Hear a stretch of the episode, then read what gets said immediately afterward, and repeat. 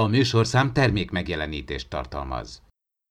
12 éven aluliak számára nem ajánlott. Az emtv.hu bemutatja.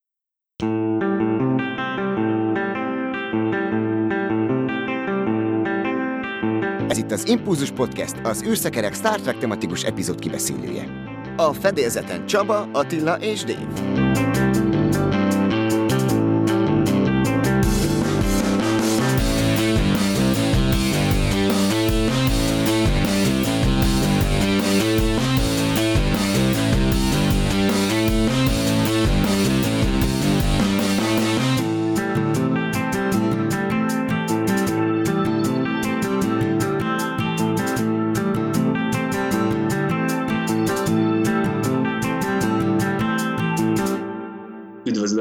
Hallgatókat! A mai adásban a Gátlások nélkül című epizódot vizsgáljuk meg közelebbről. Ennek az eredeti címe The Naked Time. Szerintem ez egy nagyon érdekes epizód, én nem sűrűn szoktam ezt újra nézni, úgyhogy pár érdekességet azért felfedeztem. De mielőtt még ebbe belecsobbanunk, nézzük meg az aktualitásokat.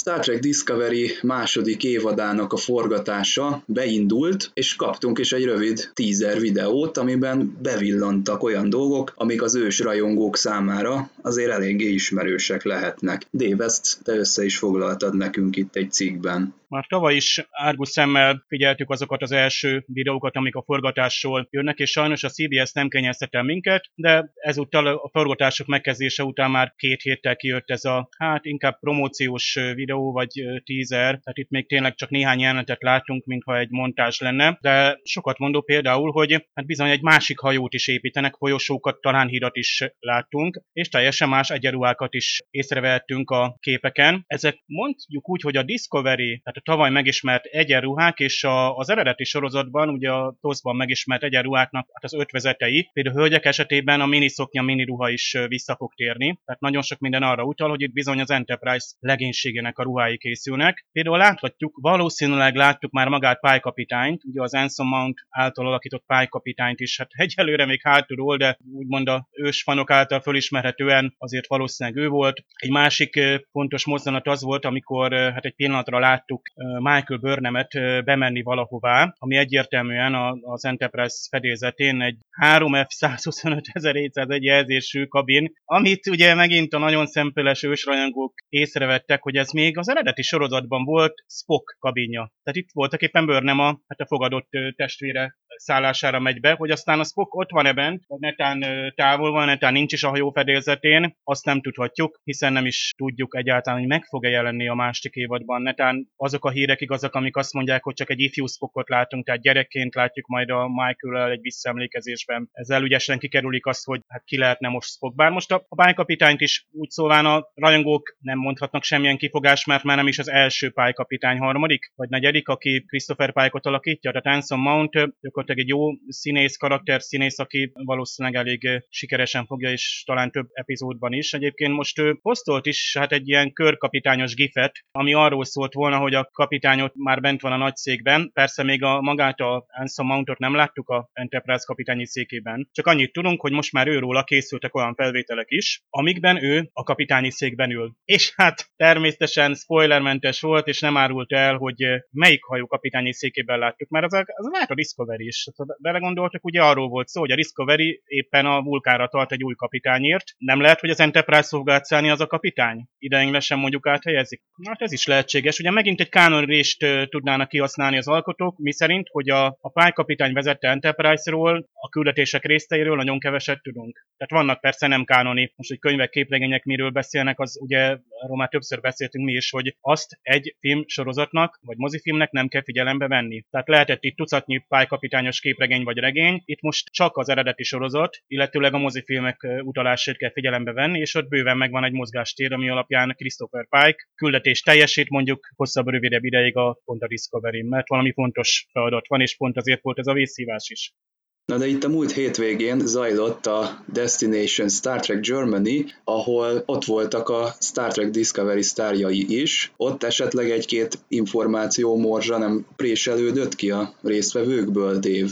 Sajnos semmilyen, valószínűleg még szigorúbb spoiler tilalommal mentek el a, a szereplők. Ugye Shazad Latif, Mary Weissman, Mary Chifo és Kenneth Mitchell volt jelen, de egyébként rengeteg más Star Trek színész, a múltkor itt emlegettük is, majd egy cikkben ezt összefoglaljuk, fel van sorolva, nagy részt a Deep Space Nine-nak a szereplői vannak ott, vagy voltak ott a, a múlt két végén, végül 25 éves a Deep Space Nine, 25 évek 1993-ban indult, tehát egy ilyen reunion jellegű találkozó is volt egyúttal a ottani színészeknek. Itt a, a Klingon különítmény, illetve a Tilly is ott volt, így felszabadultam, vett részt ezen a Destination Star Trek Germany-n, tehát ez nem igazán a Discovery promóciónak része volt, és azt hiszem, hogy ő nekik hamarosan utána vissza is kellett menni, hiszen a forgatások már folynak, talán csak éppen felvételi szünetekbe tudtak így elmenni találkozókra. Nem hangzott el semmilyen információ a másik évadról. Kenneth Mitchell, aki tudjuk, hogy Colt alakította, hát ő már alig fog visszatérni, de azért ott viccelődött, hogy ő amúgy szívesen visszatérne még, mondjuk, mint egy elcserélt, tehát alakváltó.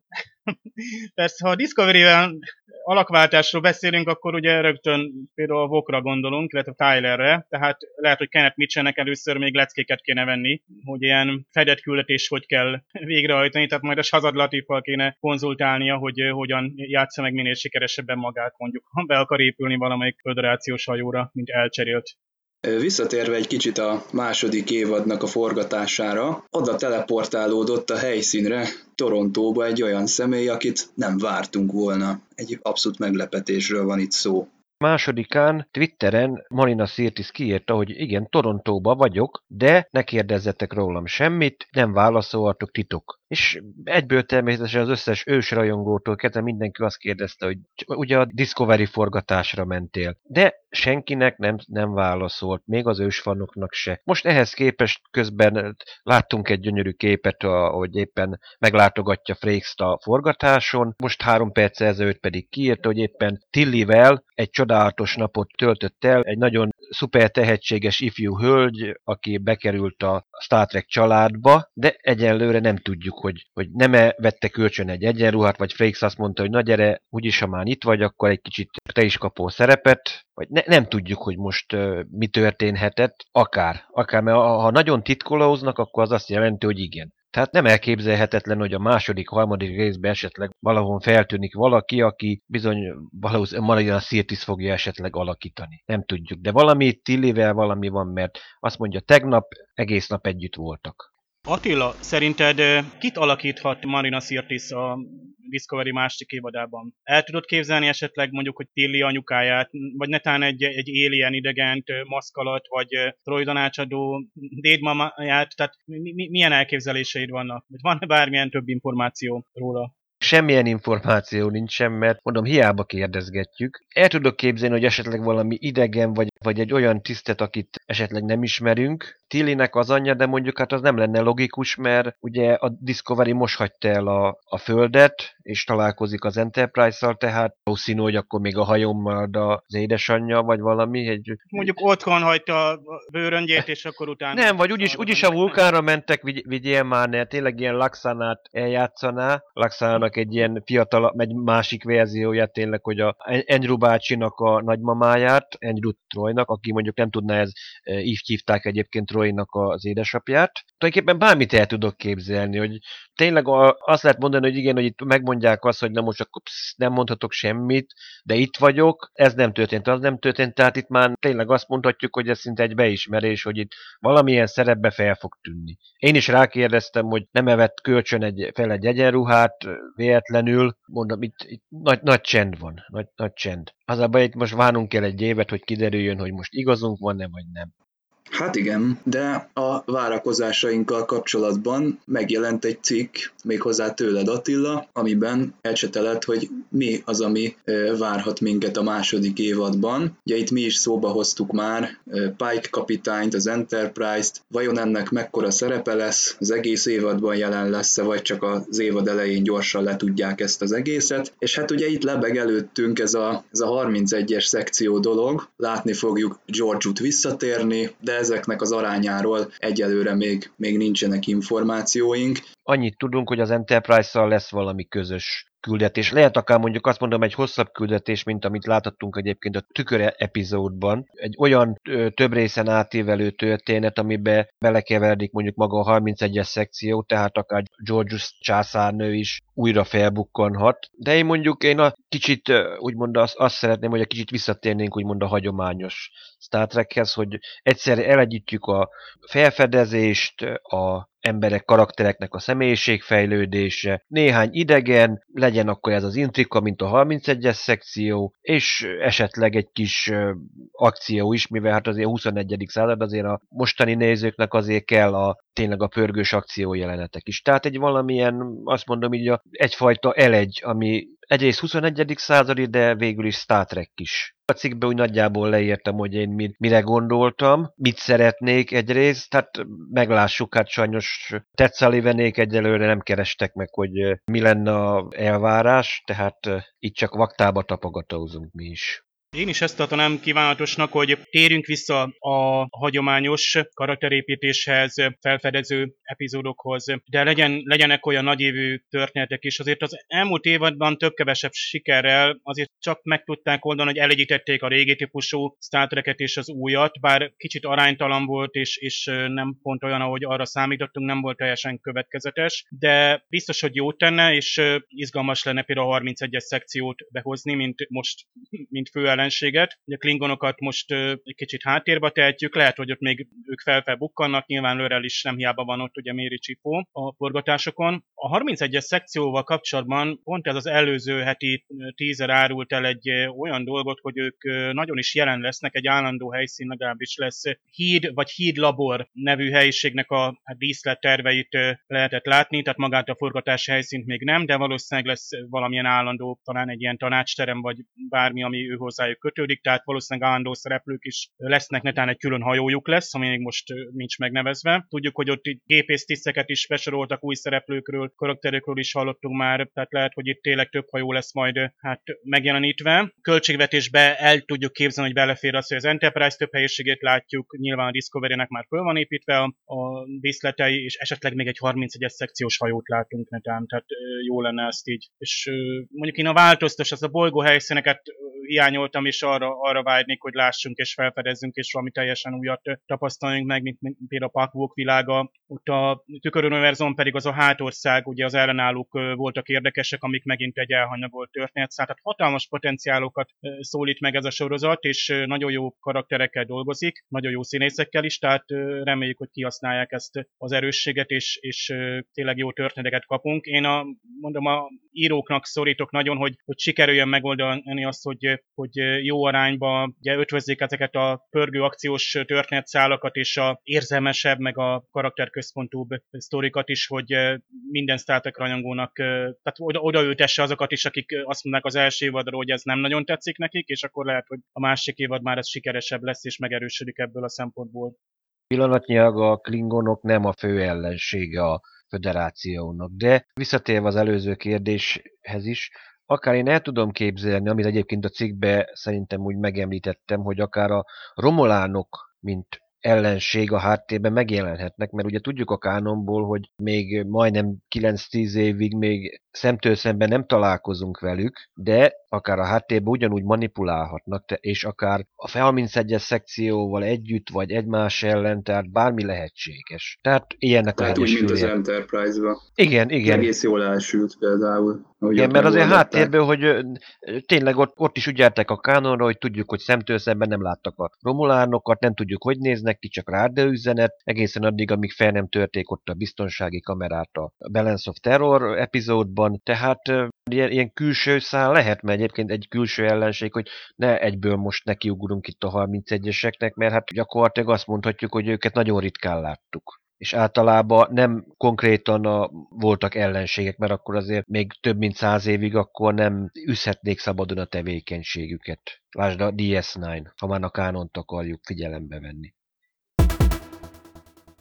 Egy-egy epizódban felbukkanó hajó típusokról és hajó osztályokról írt Attila az űrszekereken egy rendkívül átfogó tanulmányt, ami olyan szempontból izgalmas, hogy itt tényleg fel vannak sorolva olyan esetek, mint például a Pegasus, ami ugye itt a, az álcázó technológiához kapcsolódó kísérleteket testesíti meg, és ami Riker múltjából egy, egy nagyon érdekes szeletet jelent. És hát nekem még nagyon tetszett a cikkben, hogy felidézted ezt a Prometheus esetet is, amit szintén egyszer láttunk. Ugye itt egy olyan hajóról van szó, ami képes szétválni különböző egységekre, de nem csupán úgy, ahogy az Enterprise szokta, hanem egyformán erős egységekké képes átalakulni ez a hajó, ami egy, egy összehangolt támadási mintázatot képes lebonyolítani. Tehát nekem inkább itt a cikknek a második fele volt ilyen szempontból érdekes, de elég sokféle típust összeszedtél itt, úgyhogy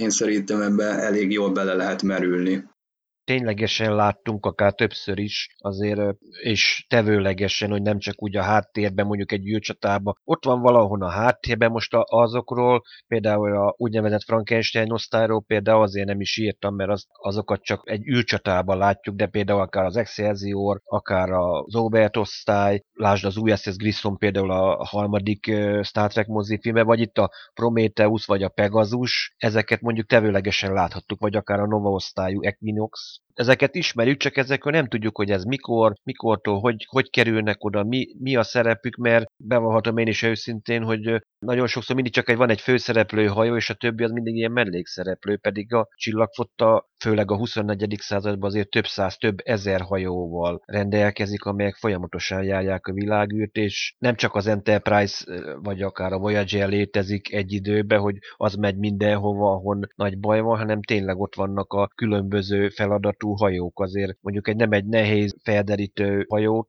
mint a akármelyik Enterprise, akár szóval a Galaxy, nem azt fogom felküldeni egy közönséges aszteroidának a felderítésre, hanem küldök mondjuk egy Equinox méretű kis hajót, hogy nézze meg a pályáját, vagy egy üstökös felderítésre, lásd azért a First Contactba azért emlékezzünk, hogy Picardékat a zsirúj hajóval, ami az egyik legerősebb hajó volt akkor pillanatnyilag a csillagfottába, hogy ne kerüljön Picard kapcsolatba Borgal, inkább elküldték egy kis asztrofizikai felderítésre. Ezzel próbáltam ezzel a cikkes bemutatni, hogy a csillagflottában is ugyanúgy, mint a rendes hadiflottákban, vagy akármilyen flottában, minden hajónak megvan egy maga egy szerepköre. Így vannak rangsorolva a hajók, mindegyiknek megvan a maga szerepe, a területe, hogy van, ami csak hosszú távú felderítő hajó, valami kísérő hajó, mint például a Defiant, vagy akár ott vannak például a, a Pegasus, ami egy mondjuk egy Obert osztályú hajó volt, hogy azt például teszthajónak alkalmazták, mert kicsi, könnyen, gyorsan át lehet alakítani, hogy teszteljenek rajta különböző fejlesztéseket, akár még titkos berendezéseket, ahogy így láthattuk. Ezért, ha belegondolunk, micsoda hátborzongató technológiák jelennek itt meg. Erre gondoltam, mikor tegnap olvastam, hogy e, alapvetően azért egy békét hirdető civilizált szervezetnek mondható a föderáció, de itt akkora tűzerők jelennek meg, hát nyilván meg kell védeni a Földet és a föderációnak a bolygóit, de azért, hogyha belegondolunk, megjelenik egy-egy Maxwell kapitány, e, mondjuk akinek a beszámíthatósága elég erősen megkérdőjeleződik, akkor egy ilyen fegyverrel a kezében gyakorlatilag óriási pusztításokat tud elkövetni az az ember, aki, aki nem megbízható. Tehát hatalmas felelősség egy ilyen hajónak a, a birtoklása és az irányítása kapitányoknak sokkal nagyobb felelőssége van, mint mondjuk egy admirálisnak szinte, úgymond azt mondom relatíve, mert az admirális ott van, otthon van szépen a földön, ott üldögé vagy éppen egy nagyobb csillagbázison, csinálja a papírmunkát, esetleg vizitel különböző ilyen idegen fajokkal, nagykövetekkel, a kapitány meg pontosan ott van a tűzvonalban. Gyakorlatilag rajta múlik, hogy most kitör egy háború egy idegen fajjal, vagy pedig meg tudunk velük egyezni, vagy, vagy pedig esetleg egy olyan jelenséggel vagy járványjal néznek szembe, ami akár több csillagrendszert is akár kipusztíthat, vagy olyan természeti katasztrófa, ami megelőzhető, hogyha a, az a kapitány vagy a legénysége felkészült, vagy a, a kapitány tudja úgy motiválni a legénységet, hogy meg tudják oldani egy, azt a kritikus helyzetet. Tehát tehát ez elég, tényleg eléggé kétélű, tényleg azért Maxwellnél is, hogy amikor elkezdett álmok futni a hajójával, gyakorlatilag egy csillagközi háborút robbantott ki majdnem. Nekem a, a Pegasus az egyik kedvenc sztorim a TNG-ben, nagyon sajnálom, hogy ott nem egy dupla epizód, akár még egy mozifilm is lehetett volna belőle. Tehát nagyon izgalmas a technológia, hiszen nem csak álcázásról van szó, hanem gyakorlatilag a hajó ugye ezzel a fázis eltódással úgymond anyagtalanná válik, vagy áthatol ugye szilárd testeken, lásd aszteroidák vagy bolygók. Így el tud rejtőzni, tehát stratégiailag hihetetlen túlerőre tesz szert, nem is csoda, hogy a romulánok is kiszagolták, illetve ott a Prometheusnál is pont a romulánok voltak, akik szagot fogtak. Tehát nagyon izgalmas, hogy ők ugye nagyon kényesen őrzik ezt az egyensúlyt. Lásd, kihasználhat álcázást ugye a, a szektorban, vagy, a, vagy az alfa kvadránsban. Tehát ugye a, az űrutazásnak a, a módszereit most már nem lehet, ugye képzeljük el, úgy működik az egész, mint mondjuk egy, egy csillagközi szövetség, ahol ugye a, a status quo-t is fel kell tartani, tehát nem tehetsz egyik fél vagy ellenfél sem olyan túlerőben lévő technológiára, ami, ami drasztikusan megváltoztatna az egyensúlyokat. Pedig ha ugye ezt forralják bármely faj, ugye, amelyik ugye háborút vívott már egy másikkal, az folyamatosan fejleszt és próbál olyan technológiát létrehozni, amivel jelentős fölényre tehet szert.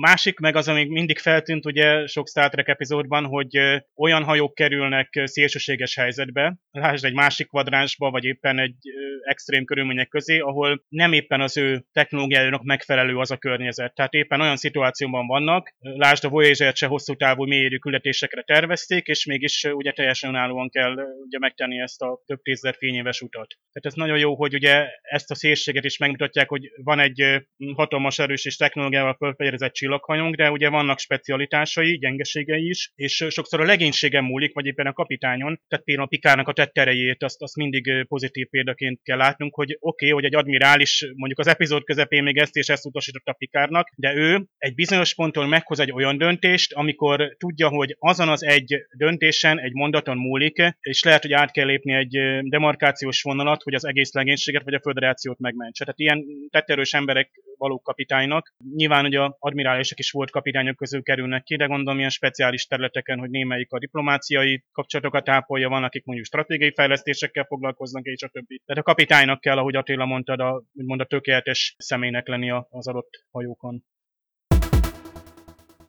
Sajnos szomorú hírek is érkeztek, méghozzá egy-két Star Trek színésznek nem szolgál száz százalékon már az egészségi állapota.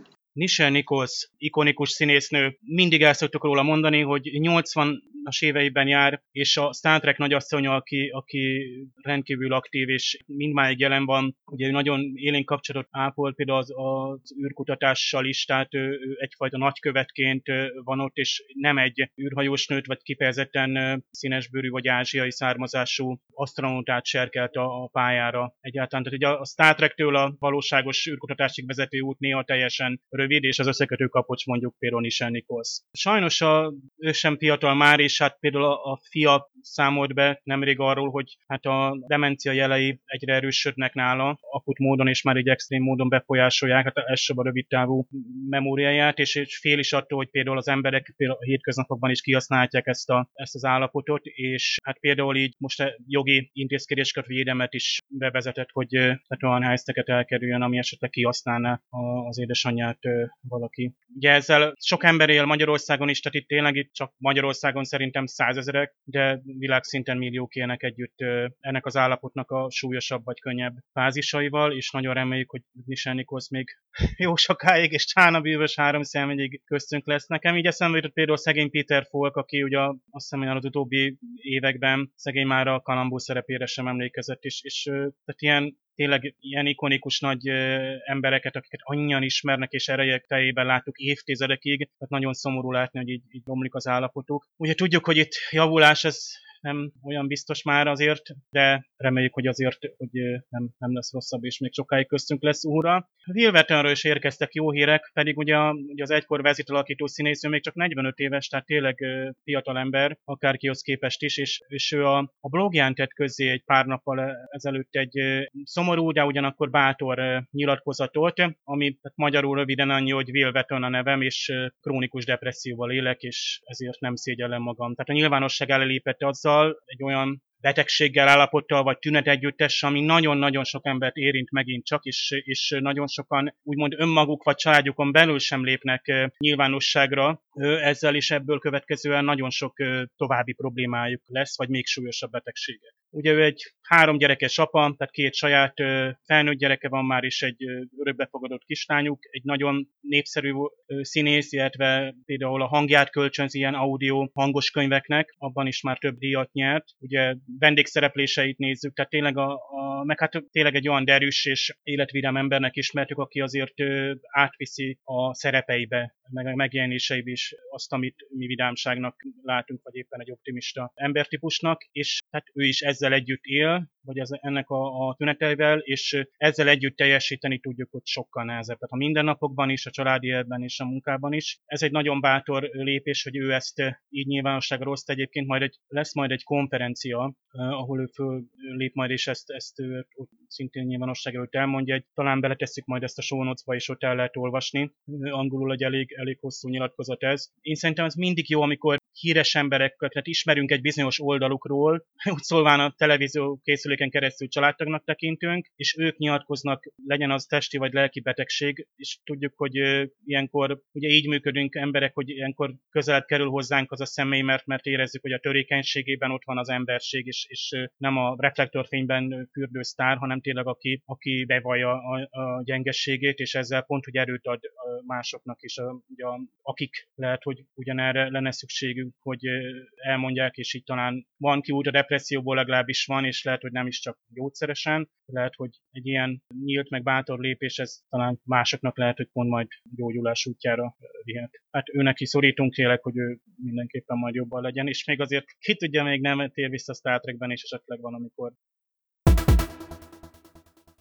az űrszekereken feltettük a körkérdést, hogy kinek mi a kedvenc főcímzenéje, vagy egyáltalán úgy összességében főcíme, és Tamás Károly Tamás, nem tudom, hogy melyik a vezetékneve és melyik az utóneve, de hát jelen esetben ugye tök mindegy. Ő azt írta, hogy a Star Trek 7 nemzedékek, és én teljes mértékben egyet tudok vele érteni. Nekem is ez az egyik kedvenc zeném a mozik közül. Tetszik, hogy ilyen visszafogottabb és, és kevésbé, kevésbé harsány zenét választottak. A sorozatok közül pedig meglepő módon nekem az Enterprise tetszik a legjobban, ezt sokan nem szeretik. Nekem a zene választás is nagyon bejön, tehát a szöveg is nagyon jellemzi, amit az Enterprise el szeretne mesélni, és tökéletesen válogatták össze a képeket. Ugye itt a kapcsolatfelvételből is vannak jelenetek, egyáltalán egy történetet nézhetünk végig, hogy hogyan lép ki az ember az űrbe, melyik azok a hajók, amiket megalkotunk, és kilépünk az ismeretlenbe. Nektek melyik a kedvenc főcímzenétek, vagy főcímetek?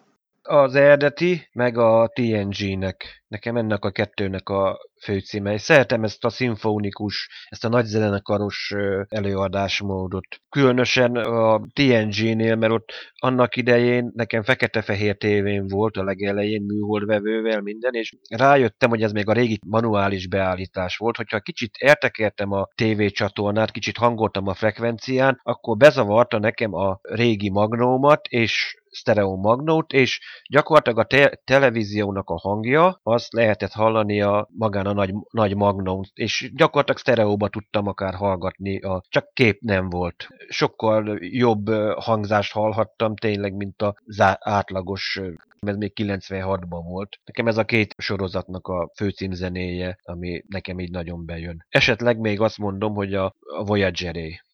Attila nem hiszed el, de én ezt a történetet szó szerint megismétlem, mert uh, igaz egy jó másfél év múlva, de nekem is uh, volt ugye az analóg műholdvevő, ugye az Astra műholdra irányítva, bejött ez a 30 valány német csatorna is egész jó minőségben. Szintén fekete-fehér tévé, ugye a műholdvevőtől tévé coax kábel ment. Na most nekem a trükköm meg az volt, hogy a műholdvevőnek volt stereo hangkimenete. Tehát volt külön audio csatlakozó, és azt egy sima számítógép hangfalóz, kis hangfalóz csatlakoztatva az ember kinyerte a stereo hangot. Akkor még hol volt stereo televíziózás Magyarországon sehol. Egyrészt nem is volt annyi tévécsatorna, meg a kábel tévék is egyébként monóban adták a hangot. Tehát volt a kép, és egyetlen egy monó hangsáv volt vele, aztán ezek az új kereskedelmi csatornák hozták be, hogy már volt ez a Nikam Stereo nevű digitális stereo jel volt analóg képhez hangvívőként alátéve, de a német csatornák, a műholdasadók azok mind sztereóban adtak, és a TNG főcím zenéje, hát az fantasztikusan jól hangzott, és még egy ilyen műszaki kulisszatitok, hogy amikor először szereztem be ilyen 2003 környékén házi mozi erősítőt, és 5.1-es, és szerencsére akkor volt pont egy olyan ilyen kis videó felvévőm, hogy ki tudta vinni a hangot, gyakorlatilag rákeverte az 5.1-re. Tehát azért csaltott, hogy a mély hangokat lenyomta a mély nyomóba, meg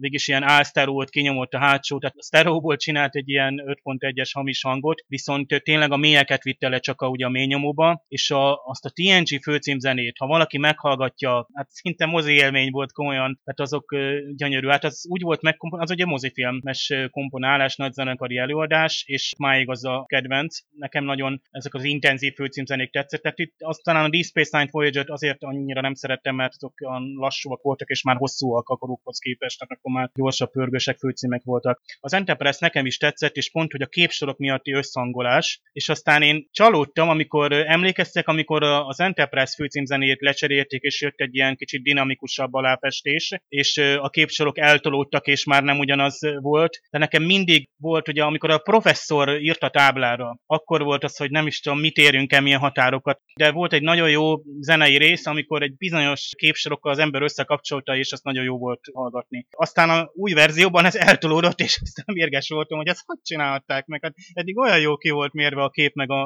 a szöveghang is szinkronizálva, ez pont hát, akkor volt, nem, amikor az Enterprise-ból Star Trek Enterprise lett, tehát még a címe is megváltozott, és ezzel mm, együtt igen. föl is gyorsították, ahogy mondtad, betettek alá egy ilyen, igen. egy ilyen dobot, azt hiszem, egy ilyen dinamikus. Hosszabb verzió egyébként. A hip-hop verzió. Egy uh, hosszabb verzió egyébként a Youtube-on, és a TNG-nek a főcímű, az emlékszel, azért volt annak egy második, kettes számú verziója is, tudod, amikor már az elején nem a bolygók távolodnak, igen, hanem tudod, a galaxis. biztos, hogy más volt. Már valahol a közepén kezdték, mert már azt hiszem a borg, borgok felbukkanása után is már a galaxis volt, hogy megy az üstökös, és akkor így mögötte egy mozog a kamera, és akkor tudod, mögötte volt egy ilyen súrogó hang egyébként, ezt igen, ha nem igen, tévébe igen, igen. Nézted, hanem tényleg itt kiraktad így ilyen rendes hangfalra, akkor hallottad Pontosan, egyébként, akkor hallottad. hogy megvolt az eredeti, addig, amíg a Manus beszél, hát jó mondjuk nálunk a németül beszélt valaki, de tényleg az, az, az, az, az még jobb volt, úgymond azt mondom a második verzió.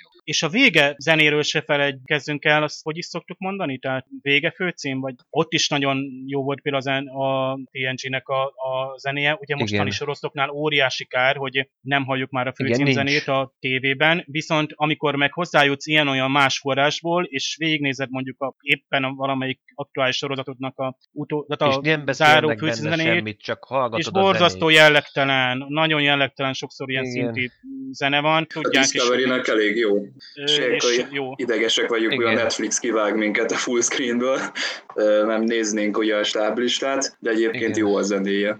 Igen, de ugyanez volt tényleg a TNG-nél, meg azért az Entet, hogyha emlegetjük, tudjátok, volt a Univerzum, ott is azért egy elég jó zenekarra írt zenét kaptunk, és ugyanúgy meg, uh-huh. meghagyták a stáblistán is, emlékeztek, hogy jó, mondjuk, ha nem a magyart uh, hallgattuk, hanem mondjuk a németet, vagy uh, valamik eredetit, hál' Istennek nem szólt bele senki, hogy tényleg lehetett hallgatni. Felhangosítottad, és akkor hagy menjen.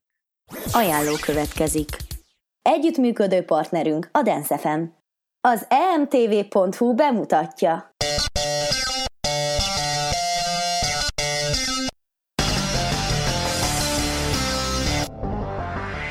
Sziasztok, médiazabálók! Köszöntöm az Impulzus Podcast hallgatóit, a mikrofonnál Horváth Ádám Tamás. Legújabb műsorunk igazi csemege lehet a Star Trek rajongók számára, hiszen a Science Fiction szemüvegén keresztül olyan megszólalók társaságában beszélgetünk a magyar szinkronról, mint Bogdányi Titanilla, Vas Gábor, Csöre Gábor, Barát István és Kő Gergely. Várunk titeket Csabával, tartsatok velünk! Az emtv.hu havonta megjelenő Médiazabálók című műsorát keresd a médiazabálók.blog.hu oldalon, valamint a hónap első péntekén este 10 órától a Dance FM műsorán.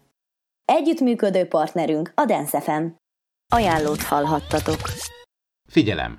A műsorban spoilerek bukkanhatnak fel. Egy bolygó hanyatlásának a képsoraival indít a The Naked Time, egy fagyos környezet, amiben már egy kutatócsapat odaveszett. Ennek a nyomait kutatja Mr. Spock és Joe Tormolen, és hát ne kerülgessük ezt a dolgot, elég érdekes védőruhában vannak, tehát gyakorlatilag ez, ami rajta van a fejükön, nincs teljesen hermetikusan elzárva, tehát ott gyakorlatilag bármi be tud hatolni. Ezeket a védőruhákat szinte minden review, ilyen hiba gyűjtemény az első helyen említi azonnal. Ugye a legérdekesebb vagy legviccesebb momentum az, hogy ezek zuhanyfüggönyökből készültek, és hát pont ezért van az, hogy látjuk, hogy szinte semmi védelmet nem nyújtanak, pláne, hogy nem teljesen zárt, meg hát a, ha ez ilyen termo öltözet lenne, akkor meg pláne nem tudjuk elképzelni, hogy hogy védené meg őket, főleg mert ugye Spock és Tormalen nem tudhatták előre, hogy ott mi várja őket lent a felszínen, tehát azt ugye ott vizsgálják meg egyáltalán, milyen körülmények vannak. Aztán nem is beszélve, hogy ugye utána az Enterprise sorozatnál van először, hogy komolyan mutatják be azt, hogy például egy bolygó felszíni küldetésről való visszatérés után inkubációs idő van, hogy a vírusok, fertőzések lappangási időt ki kell várni, ilyen dekontaminációs kamrában van a legénység több tagja is, ugye emlékeztes jelenetek ezek sokszor. És itt, itt azért már hallunk erről, tehát először van ugye az eredeti sorozatban ez említve, de utána a mccoy az a felületes vizsgálata, ami ugye semmit nem mutat ki, hát az gyakorlatilag ez, hát főleg, hogy ott, ott kitört valamiféle járvány, és ezután hát láthatjuk, hogy mennyire felszínes ez a, a vizsgálat. Ráadásul ugye érintés útján ugye terjed, tehát gyakorlatilag az izzadság által lesz átvive. Bár azért furcsa, mert ott egy ég befagyott körülmények között fertőződtek meg. Meg hát némelyik embernél sokkal hamarabb, másod meg sokkal később jelentkeznek a tünetek. Tehát ez vannak következetlenségek ezzel kapcsolatban még bőven. Igen, és hát a dráma az az étkezőben szabadul el, ugyanis itt ugye a Joe Tormolen kikel magából, és hát ugye Szulujék próbálják leállítani, de itt még előtte történik egy érdekes dolog, itt már kapunk némi betekintést Szulu egyéniségébe, hiszen itt már pedzegetik, hogy kardvívásra specializálódott, és hát ezt fogjuk is látni ebben az epizódban, sőt mondhatjuk azt is, hogy ennek a résznek ez az egyik ikonikus motívuma, ugye szújukardozik, és igazából én azt hiszem, hogy soha többé nem fogjuk látni az eredeti sorozatban szújút kardozni, de annyira hozzátartozik a karakteréhez, hogy innentől kezdve ugye csőstül jöhetnek a kardozó akciófigurák, és hát nem véletlenül a 2009-es Kelvin filmben is előkerült ez a specializáció, tehát ő már úgy ment bevetésre a John Cho által megformált szújú, hogy ő már egy kardot vitt magával. De visszatérve a jelenetre, itt ugye a Joe Tormolen, ő azt mondja, hogy magából kikelve, hogy nem nekünk való ez a világűr, ugye hogyha ide tartoznánk, ha méltóak lennénk arra, hogy a világűrbe legyünk, vagy repüljünk, akkor szárnyunk lenne, tudnánk lélegezni, stb. stb.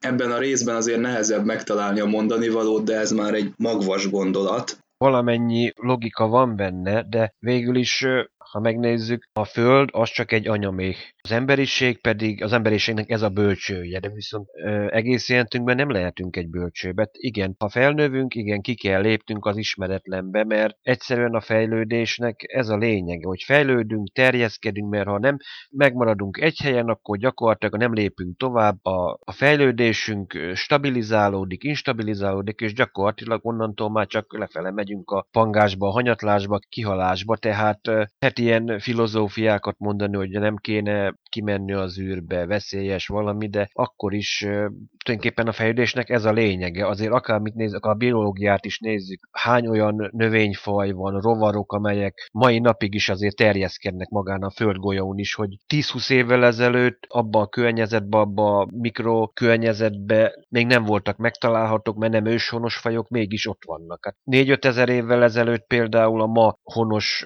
fajok itt a Kárpát-medencébe, akkor is még jövevényfajoknak számítottak. De ugyanúgy az emberre is mondhatjuk, hogy azért Ausztráliába is azért oda is máshonnan vándoroltak emberek, és utána jöttek a telepesek. Tehát itt a folyamatos fejlődés, azt mondom helyek közzel kisebb megszakításokkal, de állandóan tulajdonképpen az emberiségnek is jövője, múltja, jelenne. Hogy mindig folyamatosan változunk, és folyamatosan próbálunk terjeszkedni. Próbáljuk a határainkat kiterjeszteni, mert tulajdonképpen ez az evolúció lényege is. Ezt aranybetűkkel le lehetne írni Attila, mert nagyon ugyanezt gondolom én is, hogy voltképpen az evolúció az örökös alkalmazkodás. Tehát az a faj élhet túl és lépheti át a saját maga meghatározottságának a korlátait, amelyik képes alkalmazkodni, és az a faj fog tovább élni. Az az egyed él túl, eleve aki nagyobb ellenálló képességű és alkalmazkodó képességű, és így ugye a, a túlélő egyedeknek a fokoztossát fejlődése, alkalmazkodása az hozzásegít minket ahhoz, hogy akár extrém életkörülmények között is, vagy az űrnek a ridegségek között is túl túléljünk. Bár a jelenlegi űrutazás még javarészt arról szól, hogy az embernek a fenek alá kell pakolni mindent, ami a túlélését szolgálja, és az űrhajó tömegének jelentős részét a túlélés biztosító berendezések teszik ki. Védeni kell a sugárzás ellen, meleget kell adni, hőmérsékletet biztosítani, levegőt kell, vizet, táplálékot magával kell vinni, akkor beszélhetnénk a szemétről is, tehát csak az űrállomásnak a, a, a fenntartása, az ott, ottani élet, ugye 400 valány kilométer magasságban már az extrém körülményeknek számít, ugye egy, egy földi ember számára, és alapos előkészítést igényel. Tehát mire tényleg a csillagközi utazáshoz eljutunk, tehát is hiába vannak nagyon merész projektek, tehát itt Elon Musk-tól kezdve emlegethetjük a NASA terveit is, hogy 10-20 éven belül akár a Marsra léphet az ember, léphet demonstrációs célokkal. De nem biztos, hogy az a jó út, hogy habitatot, tehát egy mesterséges életteret hozzunk létre akár a Holdon, Marson, vagy most bármelyik naprendszerbeli bolygón, mert ugye ha itt a Földön megóvjuk azokat az életkörülményeket, amelyek bölcsőként és anyaméként tökéletes módon körülvesznek minket, és gyakorlatilag Föld szinte bármely pontján elképzelhető az emberi élet. Alkalmazkodunk hozzá, tehát a bőrpigmentációnk, a szervezetünk akár a ritka levegőz, akár az erősebb napsugárzáshoz alkalmazkodik, és nyilván, hogy utazáskor már persze rögtön észreveszünk, ha mondjuk egy európai ember pár száz kilométert mozog és más éghajlatra kerül, de tud alkalmazkodni és tud túlélni, technológia nélkül is akár. Hogy az állatfajok, vagy az itt én földön élő fajok közül a legösszetettebb a szervezetünk, és azért nagyon sérülékeny is, ugyanakkor meg az alkalmazkodó képességünk a legnagyobb. Erre nem is tudom, pár hónapja volt egy ilyen felfedezés hírul adva, hogy egy ikerpár kísérlet történt, hogy az ISS-en, az űrállomáson volt több hónapig, vagy talán fél évig, egy évig egy ikerpár egyik tagja, és visszatérte utána, hogy a genomját megvizsgálták, és az megváltozott. És tehát itt az evolúció. Nyilván, hogy nem arról van szó, hogy űrbe érve ott átalakulunk, és olyan képességeink lesznek mondjuk rögtön, amivel a űrbeli túlélésünk például sikeresebb lesz, de lehetséges, hogy ez arra utaló jel, hogy az életkörülményeknek lehet hatása a génkészletünkre, és ez gyakorlatilag a, annak a kulcsa, hogy majd később, ha el kell hagynunk ezt a bolygót, már pedig ha bármilyen jövőkutatót megkérdezünk, szerintem a legtöbben azt mondják, hogy igen, majd el kell hagyni ezt a, ezt a bolygót, és lehet, hogy hamarabb, mint gondolnánk, vagy hamarabb, mint hogy fel lennénk rá készülve. Ennek a fertőzésnek a viselkedése az hát tényleg nagyon hasonlít egy részeg embernek a viselkedés mintájához. Mindenkiből teljesen másfajta megnyilvánulást hoz ki. Ugye itt van Joe Tormolen, aki egy kicsit ilyen, ilyen magába fordulóbb gondolatokat fog hangoztatni, aztán ő bele is hal a, a sérülésbe, ami önmagában annyira nem volt súlyos, hogy ennyire végzetes legyen, de egy olyan lelki állapotban van, hogy ő nem volt hajlandó küzdeni a, a saját életéért, és hát ugye itt van Sulu, aki kardozni kezdi, több férfi énekel, udvarol, tehát tulajdonképpen mondhatjuk azt, hogy illuminált állapotba kerül a legénység.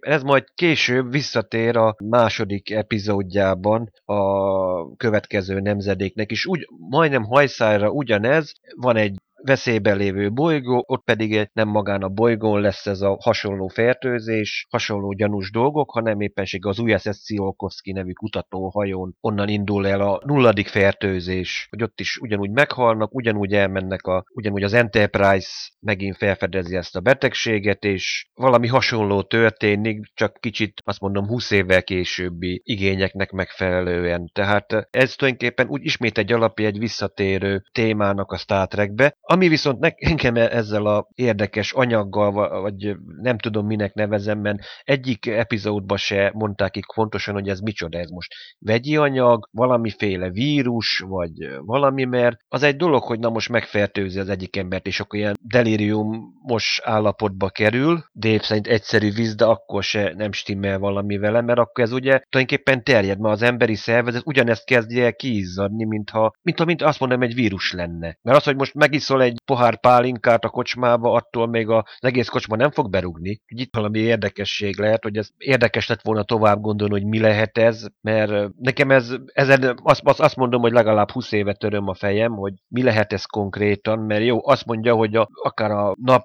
sugárzásának a hatására a víz elpárolog, és a vízbe valami olyan anyagok keletkeznek, ami tényleg kvázi ilyen alkoholhoz hasonló molekula keletkezik, ami ráadásul képes fertőzni. Tehát mondjuk maga a témával nekem nincs olyan, mert tényleg ez, azt mondhatjuk, hogy tényleg gyakorlatilag nekem az jön le ebből, hogy akár 200 év múlva is még a kémiáról, biológiáról még nagyon sok mindent nem fogunk tudni. Hogy mindig történik valami új, valami váratlan, amit eddig nem, nem láthattunk. Amire mondjuk akár még gondolni se tudtunk. Új kihívások, lehetőségek az univerzumban, mint ez a különleges anyag ahhoz képest, hogy teljesen ismeretlen korról van szó, például McCoy Doki nem rendel el karantént. Tehát így a fertőzöttek szabadon mozoghatnak a hajón, hát ennek köszönhetően, hogy a fertőzés az terjed is. Hát nincs is teljesen megmagyaráz, hogy akkor most tényleg az izzadság útján, vagy testérintkezés útján terjed a fertőzés. Ott van például Sulu, akit ugye megpróbálnak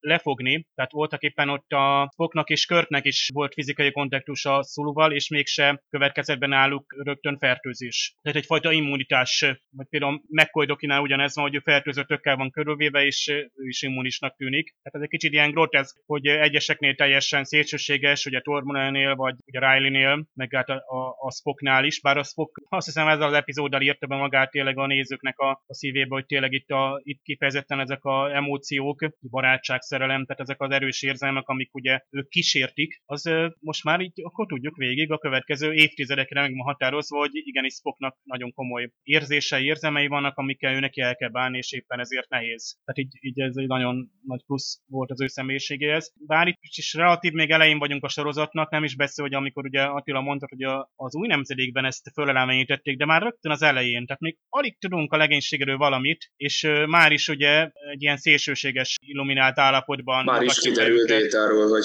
teljesen funkcionál. No, ez az, hogy a Déta ugye az első epizódban még ridegmerev android, itt meg már gyakorlatilag már a szexualitásra is képes, meg hát olyan érzem, hogy ráadásul ő is megfertőződik, ugye pedig ha azt mondanánk, hogy valaki a helyzet ura marad, az pont, hogy déta maradhat. De ha már ő is megfertőződik, akkor itt tényleg most miről is van szó? Igen, azt mondja, hogy déta elvileg tud enni, de ezt a, úgymond, amit megeszik, tulajdonképpen olyan gyomra van, hogy ezt tulajdonképpen üzemanyaggá tudja átalakítani. Tehát ilyen, így van. ilyen mindenevő ótor, hogy nem csak így azt mondom, hogy akkumulátort tud nassolni, de meg tud enni bármit, akár egy pizzát, vagy bármit abból is tud energiát nyerni. Így van, hát imitálja az étkezést, de hozzájuthat tápanyagokhoz, tehát ilyen szerves kenőanyagokként hasznosítja őket. Meg amúgy ugye emberként akar valaki megélni, akkor az, hogy enni tudjon valaki, az elengedhetetlen, mert egy nagyon fontos társadalmi hát cselekvés kapcsolódik hozzá, tehát nagyon sokszor étkezés közben beszélgetünk, vagy a ivásra is lehet gondolni, ott a déta arra is képes, hogy például nemzedékekben is tudjuk, hogy például egy italnak a mienségét is meg tudta ítélni, amikor Guinan valami új koktélt szolgál fel neki. Na, akkor is ugye túl korai volt még az epizód, egy másik évadban simán elment volna, hogy akkor már a legénység önmagából kiforult tagjait azt röhögve végignézték volna, itt meg nagyon csodálkoztunk. Hát főleg amikor ugye Pikár és Crusher doktornő közeledett egymáshoz, bár ott ugye későbbiekben ugye újra és újra fel lesz elemenítve, hogy azért ő köztük volt valami. Hát ez karakterépítő epizód volt. Amúgy Scotty ezt egy másik későbbi epizódban is említi. Van az a Relic nevű rész, amikor ugye a Scotty-nak a tehát transporter hasonmása, vagy ugye a Scotty egy transporterben menekült, meg van 80 éven át egy állomáson, ott ugye ez a Dyson gömbnél van egy, egy transporter, ami, amiben ő túlélt, és ott említi aztán később a Jordanak, hogy amikor a Psi 2000 felé szágódottak, akkor ezt az implózióval mentette meg a, a hajót, ami ugye együtt az első ütőutazás is a Star Trekben, vannak egy nagyon sajátos módja, amit később aztán újra felhasználnak, mert gyakorlatilag azt hiszem a negyedik mozifilmben is hasonló módon történik a időutazása, nem tévedek. Ott is egy ilyen gravitációs implózió, vagy nem is tudom, tehát mondjuk a nap körüli ilyen slingshot pályával. De az elég, ha Spock jól megsatszolja, és akkor már is kívánt időpontban érkeznek. Igen, hát itt a Parallaxisban is feszegettük Vince Miklóssal, hogy amikor ugye térmeghajtásról van szó, akkor óhatatlanul a, az időnek is a, a manipulálása, az bizony terítéken van, hiszen a téridőt azt ugye egybe kell kezelnünk Einstein óta. Na de itt e, akkor szabadul el a pokol, amikor ugye Riley beszabadul a gépházba, és érdekes módon a tébolyult ember az véletlenül sem egy, egy tárgyalóban éli ki magát, hanem pont a gépházban csinálja meg ezt az álmokfutást. Itt problémák lesznek, hiszen a bolygónak a gravitációs paraméterei folyamatosan változnak, és nyilvánvalóan az epizódnak az elején egy olyan kutatási célokból fenntartott röppályába kellett belemenni, ami most már teljesen életveszélyessé és kontrollálhatatlanná válik, oké, okay, Rodemberi űrveszten szeretett volna, de azért egy csillaghajó működése, látjuk, hogy amúgy milyen rendezett parancsok végrehajtása, hierarchia, fegyelmezett működése a legénységnek. Nyilván ez most teljesen fennborulnik ennek a fertőzésnek a hatására, de akkor is, ha belegondolunk, hogy hogyan lehet mondjuk egy gépháznak a gépház felett az uralmat megszerezni csak úgy, tehát például az amerikai haditengerészet, mondjuk arról vennénk a mintát, ami már a biztos, hogy 60-as években is kitűnően működött, akkor ott egyszerűen elképzelhetetlen, hogy egy gépház annyira nincs őrizve, hogy valaki, aki ennyire kornálatlanul viselkedik, oda betoppan, és egyszerűen át tudja venni az uralmat. Vagy a fertőzés olyan gyorsan hatott a gépházban, hogy mindenkit leterített, mert ott ugye azt hiszem kizárták a főgépészt. Tehát ugye azt mondta Riley a főgépésznek, hogy a hídra kell mennie, erre utána lezárta az ajtót. Azt is mondhatta volna, hogy nézze már meg ott, hogy a folyosón ott vagyok-e. Tehát ez egy, egy annyira hülyeség dramaturgiai fogás, ahogy a Scottinak a 20 perces ajtónyújtása, hogy a fizikai ajtóreteszhez hozzáférjen. Egyébként nekem a kedvenc része, amikor tényleg át kell vágni azt a panelt, és még mindig, még mindig nem vágtuk át teljesen. De teljesen milyen jól felrajzolták azt a, a mintázatát, hogy hogyan kell kivágni onnan a falból azt a darabot. Egyébként jó praktikus effekt, mert ott tényleg valamilyen ívvel ott helyben távolítják el azt a részt Igen. a falból. Igen, ez pont azért tetszett nekem is. Nyilvánvaló, hogy ott lett volna egy biztonsági mechanizmus, amit egy jelszóval vagy bármivel nyitnak, akkor az sokkal banálisabb lett volna. Így viszont izgulottunk, hogy Scottnak időben sikerülne lézerrel átvágni a falat. És hát sikerül neki annak ellenére, hogy Spock meg Kirk két percenként ott megjelenik, meg ugye rádión is hívják szerencsétlent, de ennek ellenére sikerül behatolni a gépházba, és sikerül onnan eltávolítani az éneklő Riley-t, aki már viszont visszafordíthatatlan károkat okozott, látszólag idegen nem lehet az anyagot az antianyaggal keverni, mint ahogy megtudtuk ebből az epizódból. Ugye itt Spock lenne a kulcsfigura, aki, ö, akinek a fejében ott van a képlet, hogy hogyan lehet mégiscsak, tehát egy ilyen teljesen üzemi hőfoktól eltérő állapotú hajtóművet a nulláról beindítani, de hát sajnos, ugye amióta Chapel nővér őt is megérintette, ő sem az igazi, Kirknek kell észhez térítenie, ö, nem tudom, itt három, négy vagy öt pofon csattan el abban a bizonyos tárgyalóban, és itt én sem voltam benne biztos, hogy Spock a, a pofonoktól ért magához, vagy, vagy letelt egy bizonyos idő. Ugye itt Sulu is, amikor fel kell a gyengélkedőn, akkor már teljesen jól van, pedig akkor még az ellenszérumnak a kifejlesztése az nem kezdődött el. Tehát itt gyakorlatilag ez is egy kicsit hasonló az alkoholos befolyásoltság által kiváltott viselkedésektől, tehát mindenkinél különböző időtartamokban zajlik le ez az állapot. A női szereplőkről se feledkezzünk el, hát itt látjuk egyébként először az egész legénységet. Tehát itt már mindenki a következő részekben már mindenki ott van, és most van először együtt a teljes legénység. Tehát így a nők is, hát Uhura már természetesen korábban ott van, de például Csepel nővér most került be, ugye a Major Barrett általakított Csepel nővér. Ugye ő annak idején hát a Cage első pilot részben ott volt, mint első tiszt, de ugye az NBC ugye nem akart női első tisztet, és akkor így, hát Rodember így csempészte be. Ráadásul ugye az a klasszikus, már említett ugye anekdóta, ugye szőke parókával, amiben még maga Rodember is se igazán ismerte föl, de mindenesetre az NBC se. De amúgy nem lett volna baj az NBC-nek, mert ugye ez az akkori női szerepbe pont az, hogy egy, egy, egy, egy nővér van ott, akit tehát egy női karakter, mint nővér, az teljesen ember lett az NBC-nek is. Ő neki ugye az első tisztel volt gondjuk. És ha már első tiszt, akkor ugye Spockkal is volt gond. Ugyanis őt sem nagyon akarta az NBC, tehát gyakorlatilag őt el akarták távolítani. Ugye nézők egy részt és az első epizódok után ugye egy szkeptikusan tekintette, mert nem értették Spocknak a karakterét. Tehát ugye nagyon emberszerű, a füleit leszámítva, és amúgy meg nagyon a vulkáni érzelmentes magatartás azért nem jött be a nézőknek. Viszont ezután a rész után, amikor ugye megmutatták a mélységeit annak, hogy mivel küzd mondjuk egy vulkáni, hogy milyen benne lakó emóciók vannak, azok gyakorlatilag a Leonard Nimoy is zsákszámra kapta ugye a, a rajongóktól a leveleket, és, és gyakorlatilag ő lett a sztárja a sorozatnak, William Shatner is megelőzve. És Shatner egyébként nem kis bosszúságára ott volt is a két színész között ilyen módon itt ellentét, amit később azért egy barátságban ment át évtizedek múlva. Mindestre a Leonard Nimoynak a fizetése is megemelkedett, így a másik évben ő már majdnem kétszer annyiért dolgozott, tehát 2600 dollár per epizód, míg a többiek, illetve ő is tavaly az első évadban 1250 ért. Tehát így gyakorlatilag a, a népszerűségenek köszönhetően ő a szerepeiben is meg lehet látni, hogy milyen nagyon jelentősége lett a karakternek. Ugye ezt tették volna első epizódnak nagyon szívesen, tehát ugye egy ideig forgatták, forgatták szépen a részeket, és tudjuk, hogy nem abban a sorban mutatták be, és azon is gondolkoztak, hogy ezt teszik be első résznek, tehát hogy a legelső tehát hivatalosan bemutatott epizód ez lett volna, és belegondolunk, hogy te, magából teljesen kipódult legénységet látjuk, akkor a néző pláne nem tudta volna, hogy hova tegye. Hiába, hogy most ott van az összes fő karakter, ez nagyon szerencsétlen lett volna így. Szerencsére nem ezt a megoldást választottak, hanem hogy ez a bizonyos mentrepő nevű rész, ugye McCoy régi szerelme bukkan fel, egy idegen annak váltó lény képében, hát ugye az, az, is egy sajátos karakter sztori, de, de az egy úgymond egy normál vagy átlag történet, ami már ugye bemutatja azért a fő karaktereket, meg a hajónak a működését működését. Tehát itt jobb volt, hogy ez az epizód később került.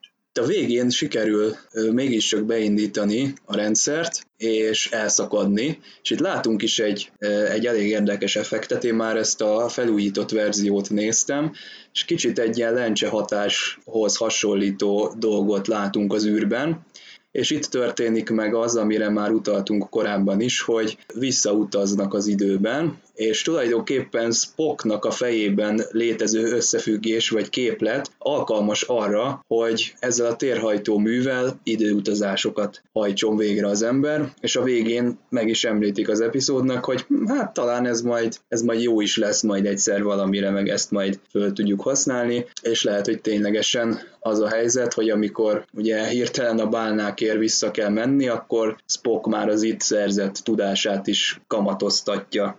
Sőt, nem csak a, amikor visszatérnek a negyedik mozifilmben a 1980-ban, hanem korábban is, mert a, nincsen benne az első mozifilmben, de egyébként Roddenberry megírta, hogy amikor Spock visszajön az Enterprise, ami után a helynyócsavar miatt nem tudnak magasabb térsebességre váltani, akkor egyből Spock, amikor lemegy a gépházba, Scottival végignézik az összes berendezést, minden, akkor körülbelül 5 percre Spock leül, maga elé mered, és 5 perccel később kivágja a szemrebenésnők a tökéletes anyag antianyag képet, ami ahhoz kell, hogy az Enterprise-nak a reaktora működjön. Spock tulajdonképpen lehet, hogy itt ezt később is fogja használni ezt a fajta keverést. Igen, és ez, ez sokkal jobb így az időutazást látni, mint amikor ugye van a, az őr, ugye a, a kapu, és akkor egyszer csak tehát egy földön túli hangot hallunk, és akkor belépünk a megfelelő időségbe. Tehát ott, ott az már valahogy túlságosan misztikus, még itt ezt sokkal jobban szeretjük Star Trek rajongóként azt, hogy a technológia, jó, most az is misztikus, hogy Spock hogyan mondja meg itt pár percig gondolkozva a megfelelő keverési arányt, de át be tudjuk annak, hogy vulkániként a tudását sokkal jobban össze tudja szedni és alkalmazni. Hát voltak éppen ez egy ilyen kontrollált berobbanás, ez az implózió, tehát voltak éppen nem a, ugye Scott itt mondja is, hogy nem írhatja át a fizika törvényeit, viszont itt az ismert fizika, vagy az ismert alkalmazását hát írták át, vagy éppen léptek át egy olyan határt, amivel egyébként rengeteg erkölcsi kérdésfelvetés is jár, hiszen most már bármely bolygó, bármely korába visszameltünk, hogy az óra is visszafelé ketyeg ott a híron, és ez így felvethetne egy olyan részt, hogy akkor olyan aspektus, hogy sorban akkor utazgathatnánk vissza a bolygóknak a múltjába, vagy éppen egy megölték a legénység egy tagját, akkor visszaugrunk 5 percre és megakadályozzuk. Tehát itt nem csak a fizika törvénynek az átírásáról van szó, hanem ugye a, a lelkiismeretünkről, hogy hol van a beavatkozásnak határa. Ugye itt még sehol nyoma sincsen annak, hogy temporális irányelv, hogy nem avatkozhatunk be például a múltban. Hát itt, szóval itt ez, ez rögtön felvet egy nagyon nagy kérdést, ami szerintem évtizedekig még végigkíséri az egész világát a Star Treknek, és nagyon jó, hogy ez, ezzel ugye erkölcsi kérdés is behoznak, és nem csak egy technológiai húzás.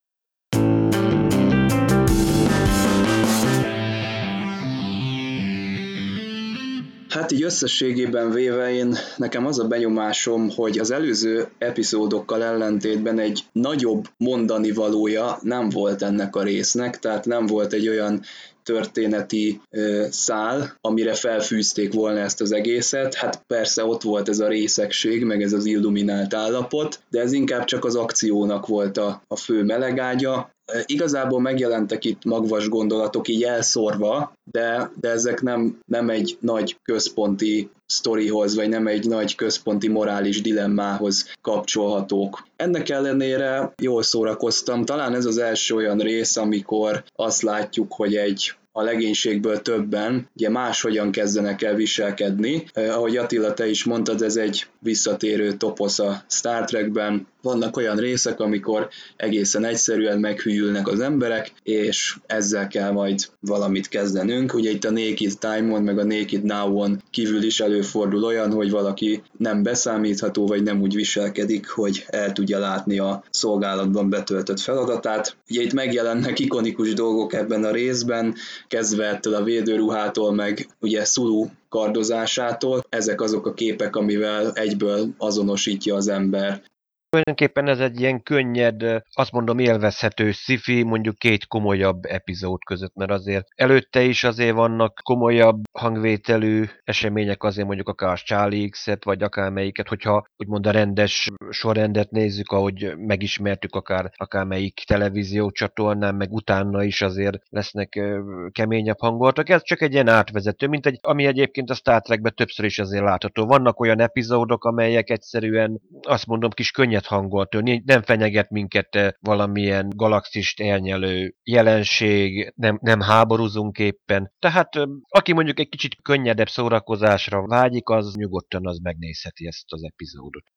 Nekem még egy komolyabb vonatkozása eszembe jutott a az új nemzedék TNG harmadik évadában van a Szarek című epizód, amelyben ugye a Mark Leonard által alakított Szarek az Enterprise fedélzetére jön, mert egy fontos diplomáciai tárgyalást kell véghez vinnie, és gyakorlatilag ő már sokkal korábban előkészítette ezt a missziót, tehát neki kell végrehajtania, viszont az a Szarek körül mindenféle furcsaság történik, tehát az ő közelében ilyen érzelmi kitörések bontakoznak ki, tehát például verekedés, tömegverekedés, vagy a Szareket is sírni látja például Pikár, ugye a koncertem, és kiderül, hogy ugye ő a Bendi szindrómában szenved, ami ugye csak 200 évnél idősebb vulkánokat támad meg, és ugye ilyen esetben ez a szindróma az a legfőbb tünet, hogy az az illető vulkáni nem tudja elfolytani az érzelmeit, mert ugye Spocktól kezdve, pontosabban ettől a bizonyos most kibeszélt epizódtól kezdve tudjuk, hogy a vulkánoknak is vannak érzései, csak elfolytják őket. És ugye telepatikusan a szarek is, hát úgy szóval terjeszti a, az érzéseit, hogy úgy mondjuk a hajón. Tehát nagyon érdekes, hogy hogyan merítenek későbbi epizódok láthatók ugye ebből az egyetlen egy momentumból, például itt a Spockot látjuk, hogy érzelmi kitörései vannak. Ezt a máskor nekem is ezek a vicces jelenetek jutnak eszembe, tényleg a klasszikus, ugye a toszra jellemző megoldások, hát például a elején voltak ezek az zuhanyfüggöny védőruhák, viszont emlékszünk még, hogy Spocknak kezében ilyen kézi mixer vagy fúrógép szerű volt, és akkor azzal járkáltak ott az állomáson, illetőleg később például a McCoy-nál volt ilyen fúrószerűség, amikor ugye ott csepelnővel ők, ők lezárják ugye a tormolent,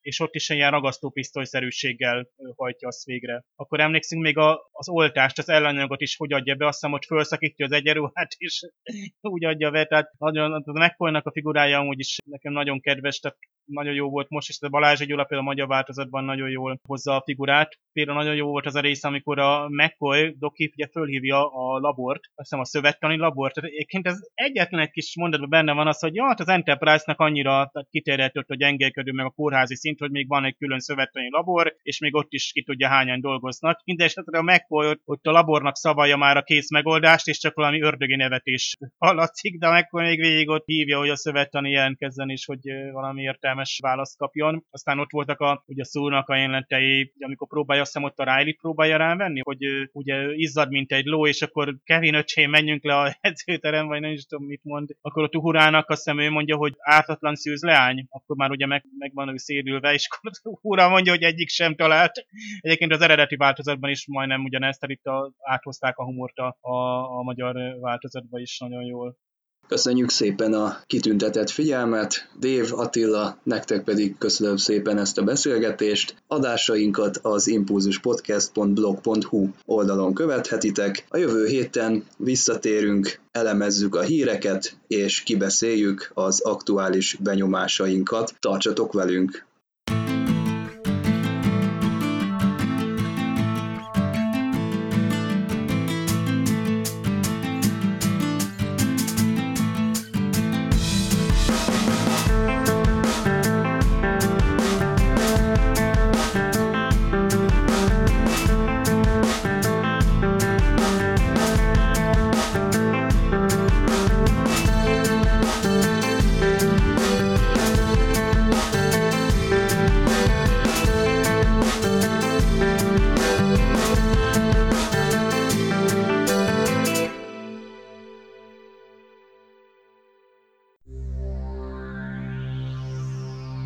Az űrszekerek megbízásából készítette az Impulzus Produkció.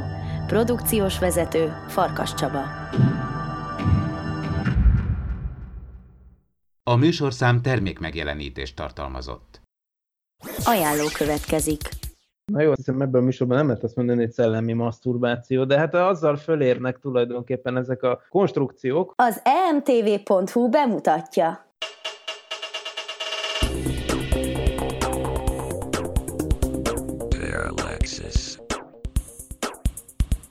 Ez itt az áprilisi Parallaxis ajánló, a mikrofonnál Horváth Ádám Tamás. E havi műsorunkban a csillagkapu sorozatok és magának az eszköznek a tudományos hátterében nyerünk bepillantást. Ismét elfogadta meghívásunkat dr. Vince Miklós fizikus, az MTA ELTE elméleti fizikai kutatócsoportjának tudományos főmunkatársa. Ezen kívül részleteket hallhattok az SG-1 széria két eredeti magyar hangjával, Szervét Tiborral és Cvetkó Sándorral készült archív interjúkból, melyeket ennek a műsornak adtak még a 2000-es évek közepén lesz játékunk is, és ismét jelentkezik a 30 percek, a Dév szerint rovatában pedig a Trek ünnepnek számító április 5-i kapcsolatfelvétel napjáról hallhattok, amit az űrszekerek Facebook oldalán igyekeztünk méltón megünnepelni. Várunk titeket Csavával, tartsatok velünk! Az űrszekerek havonta jelentkező tudományos és fantasztikus műsorát keresd a parallaxis.blog.hu oldalon. Parallaxis. De milyen jó, hogy mondom. Én nem mondtam ki, hogy akréciós korom, úgyhogy te magadtól vagy ennyire menő. Ajánlót hallhattatok.